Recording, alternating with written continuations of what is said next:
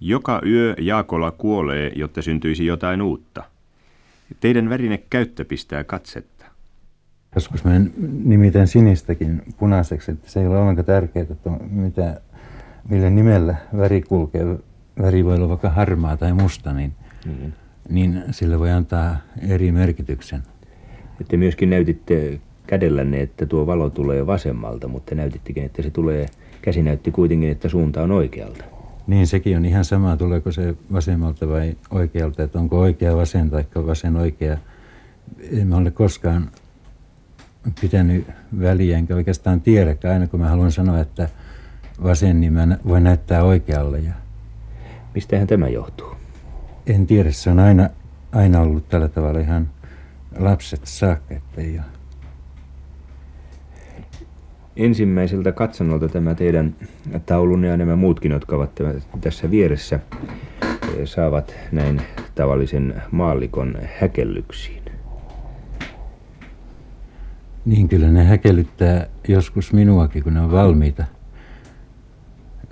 Se, ettei tiedä, mitä niistä tulee kun te lähdette maalaamaan, onko jokin selvä lähtöidea vai? Silloin kun mä aloitan, niin aivan tyhjä, ei ole minkäännäköistä tietoa, ei piirustusta, ei, kaikki on pelkkänä haittana. Ja siis koskaan te ette lähde suunnitelmallisesti työhön? Tuskin koskaan, mä en aika muista, että... Nautitteko te epätodellisesta sen hahmottelusta ja pyrkimyksestä saada siitä kuitenkin jonkinlainen realiteetti? Tämä on minun todellisuuttani ja en mä nauti tästä, mutta mä elän tällä tavalla ja tunnen. To, niin sanottu todellisuus voi olla joskus aika hmm. paljon kaameampaa tai mielikuvituksellisempaa. Ja teidän työskentelytapanne vuorokauden kellon nähden on myöskin aika poikkeuksellinen. Niin, se tapahtuu yhden ja viiden välillä yöllä yleensä.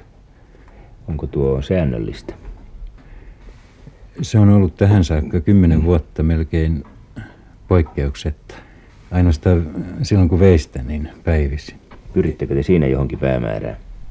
Ei, sama juttu on kuin maalauksenkin, että kivi määrää muodon, että sitten voi nähdä ja se voi muuttua tehdessä. Että, että mä teen alusta alkaen sen, hakkaan kiven ja se kiven mehkele voi antaa jonkun vi, vihjeen tai alun tälle ja sitten se muuttuu vielä niin oudoista syvyyksistä kehkeytynyt maalaus on nyt juuri aamutunnilla valmistunut.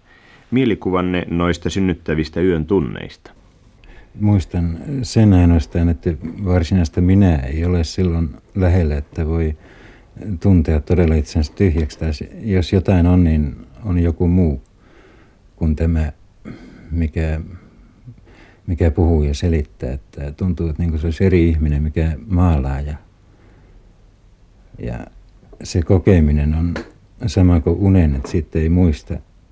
Sitten vasta kun on herännyt tai kun maalaus on valmis, niin voi ällistyä, että, tämä, että tämäkö siitä on tullutkin. Tietysti se tiedoton olemus, mihin on hyvin vaikea, vaikea päästä, mutta mikä täytyisi kuitenkin avautua silloin, kun alkaa maalata, niin, niin kyllähän sitä päivä minä alkaa tarkkailla ja pitää eri henkilönä kuin sitä, mikä joutuu kosketuksiin ihmisten kanssa ja joutuu puhumaan aika usein hmm. eri tavalla. Mitä... Onko nyt niin, että te nyt jo tietoisesti ikään kuin elätte kahta erilaista elämää? Ei ainoastaan kahta, vaan tuntuu joskus, että tuhat hmm. elämää niin.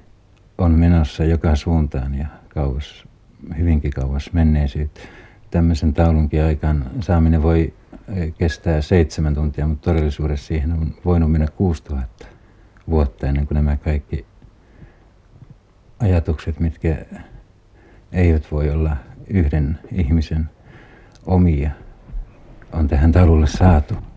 Onko niin, että kaukainen menneisyys imponoi teitä tähän luomisprosessiin?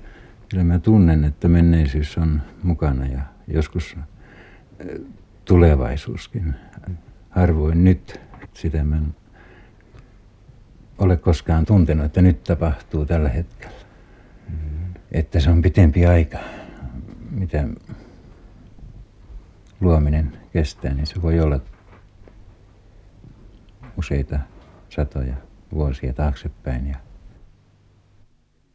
Edessämme on 75 kertaa 120 senttimetrin suuruinen taulu, tyypillistä keskiajan kirkon punaista, kasvoja ja liikkeen mystiikkaa, syntymistä, muuttumista eläimeksi, käsittämättömyyttä, joka on kuitenkin taiteilijasta osa.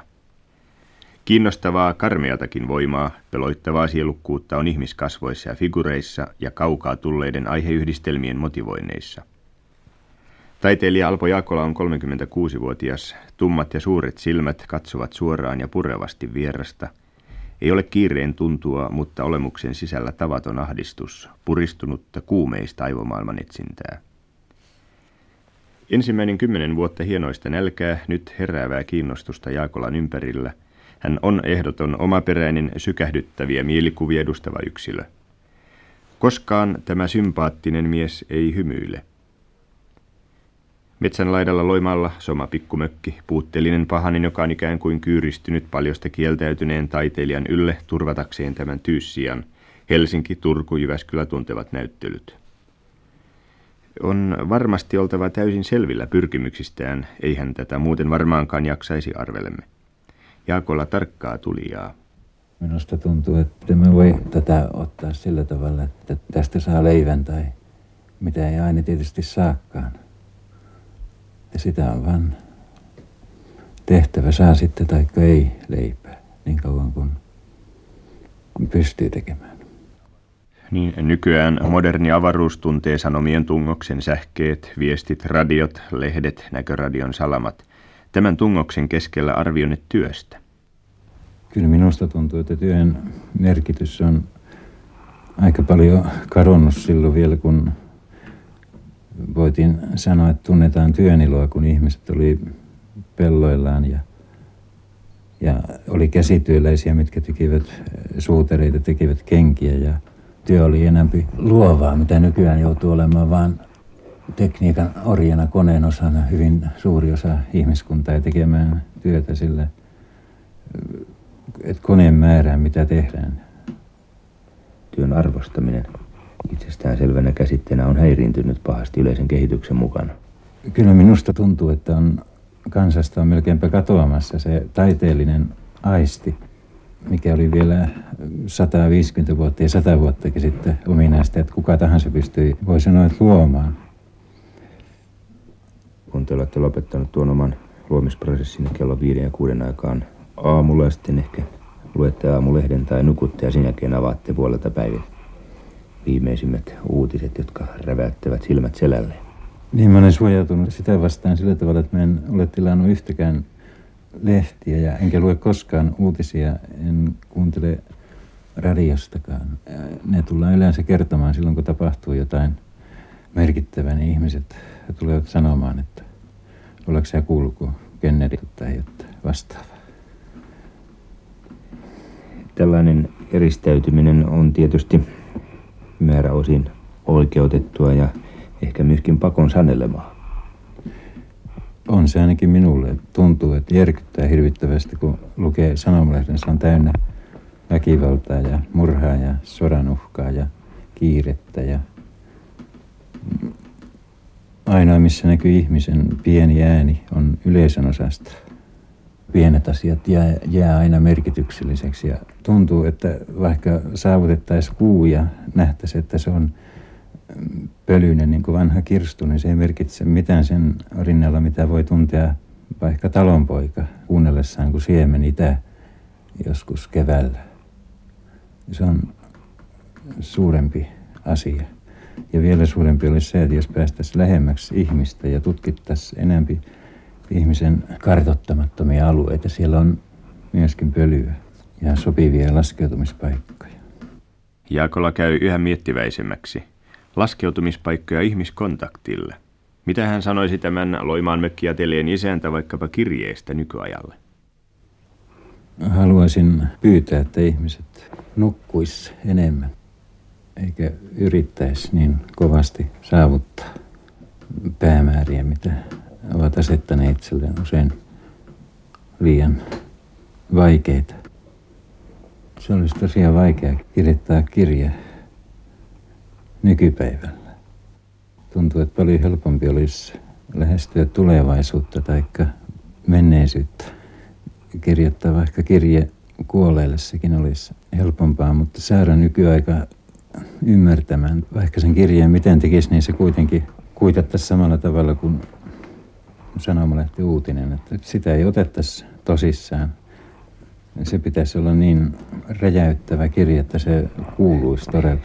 Aikaisemmin ihmiset todella pelästyivät, jos joku halusi varoittaa. Mutta minusta tuntuu, että nykyään ei kyllä hätkäytä mikään asia enää ihmisiä, paitsi ehkä atomipommin pelko on yhteinen. Mutta siihen se sitten melkein jääkin. Vain pelko on siis enää yhteistä meille ihmisille, sanotte. Ja väitätte useimpien menevän hautaan tekemättä elämässään yhtäkään todellista ratkaisua. Niin, kyllä mä väittäisin niin, että näin näissä ratkaisut, niin vaikka olisi tärkeitäkin, niin ne voi olla semmoisia, mitkä on kuitenkin menee vanhojen sovittujen kaavojen mukaan. Mitä ne nyt sitten onkin, mitä ratkaisuja. Mielestäni ne eläytymis- ja nauttimiskyvystämme puuttuu ratkaisevasti jotakin. Voisi ajatella, että jos tulisi aika, jolloin unohdettaisiin kaikki se liikalasti, minkä ihminen on saanut mielikuvituksensa, niin ihminen voisi uudestaan oppia tuntemaan luonnon ja oman itsensä ja päästä lähemmäksi todellisuutta. Sitä, mikä ihmisellä voi olla silloin, kun ei se ole niiden nautintovälineiden kanssa kosketuksi, mitä nykyään on sanomalehdet ja televisiot. Ihmiset tehdäkseen jonkun raketin, se ei tule koskaan olemaan niin kuin ihminen kertakaikkinen täällä maailmassa. Ja sen koneen tajunta ei tule olemaan koskaan niin suuri kuin ihmisen. Että minusta tuntuu, että ne voisi ottaa rauhallisemmin tämän tekniikan aikakauden, että siihen ei tarvitsisi uhrata niin paljon omaa voimaa. Valmistuneesta taulusta on vain puoli metriä koivikkoisen luonnon metsän syliin. Jokainen neliömilli maassa ja ilmassa voimaa, niinkö? Voimia on paljon ihmisen ulkopuolella. Voimia, mistä ei tiedetä ja mitä ei tunneta. Ja ihminen itsessään on suuri voima. Ja ihminen itse on uskonto. Hyvin vaikea asia, mitä sille kukin tarkoittaa. Mä olen löytänyt itsestäni uskonnon. Että mä en, en ole voinut saada uskontoa täältä maailmasta, missä sitä tyrkytetään hyvin monessakin muodossa, mutta kyllä väittäisin, että minäkin olen uskonnollinen, vaikka en sillä tavalla kuin yleensä, mitä nyt uskolla tarkoitetaan. Näissä ehkä ekonomisestikin aina silloin tällöin pienistä vaikeuksista huolimatta te olette omassa rikkaassa maailmassa, niin rikastahan sen täytyy olla. Olen ehdottomasti. Mä todella tunnen olevani, ellei nyt sanoisi omaa itseni, niin ainakin niin, siinä se on. Sitä ei voi, sitä ei voi sanoa ei voi väittää olevansa onnellinen tai tasapainoinen, mutta tuntee ainakin, että on, on olemassa joku tarkoitus. Jaakolasta jää taulu askarteleva kuva ajatuksiin. Vielä kymmenen vuotta sitten sanottiin, vai niin, vai sitä vähintäinkin merkillistä miestäkö haette. Ja tänään vastataan ylpeänä, kyllä, kyllä, meidän taiteilija Alpo Jaakola, hän on tuossa aivan lähellä. Niin sinä sitten taas kävi. Muita kadehtimatta työhönsä paneutuen yhteistuumin luoja ja Jaakola meitä nenälle napsauttivat sanaakaan sanomatta. Mutta Jaakola ei vieläkään hymyile.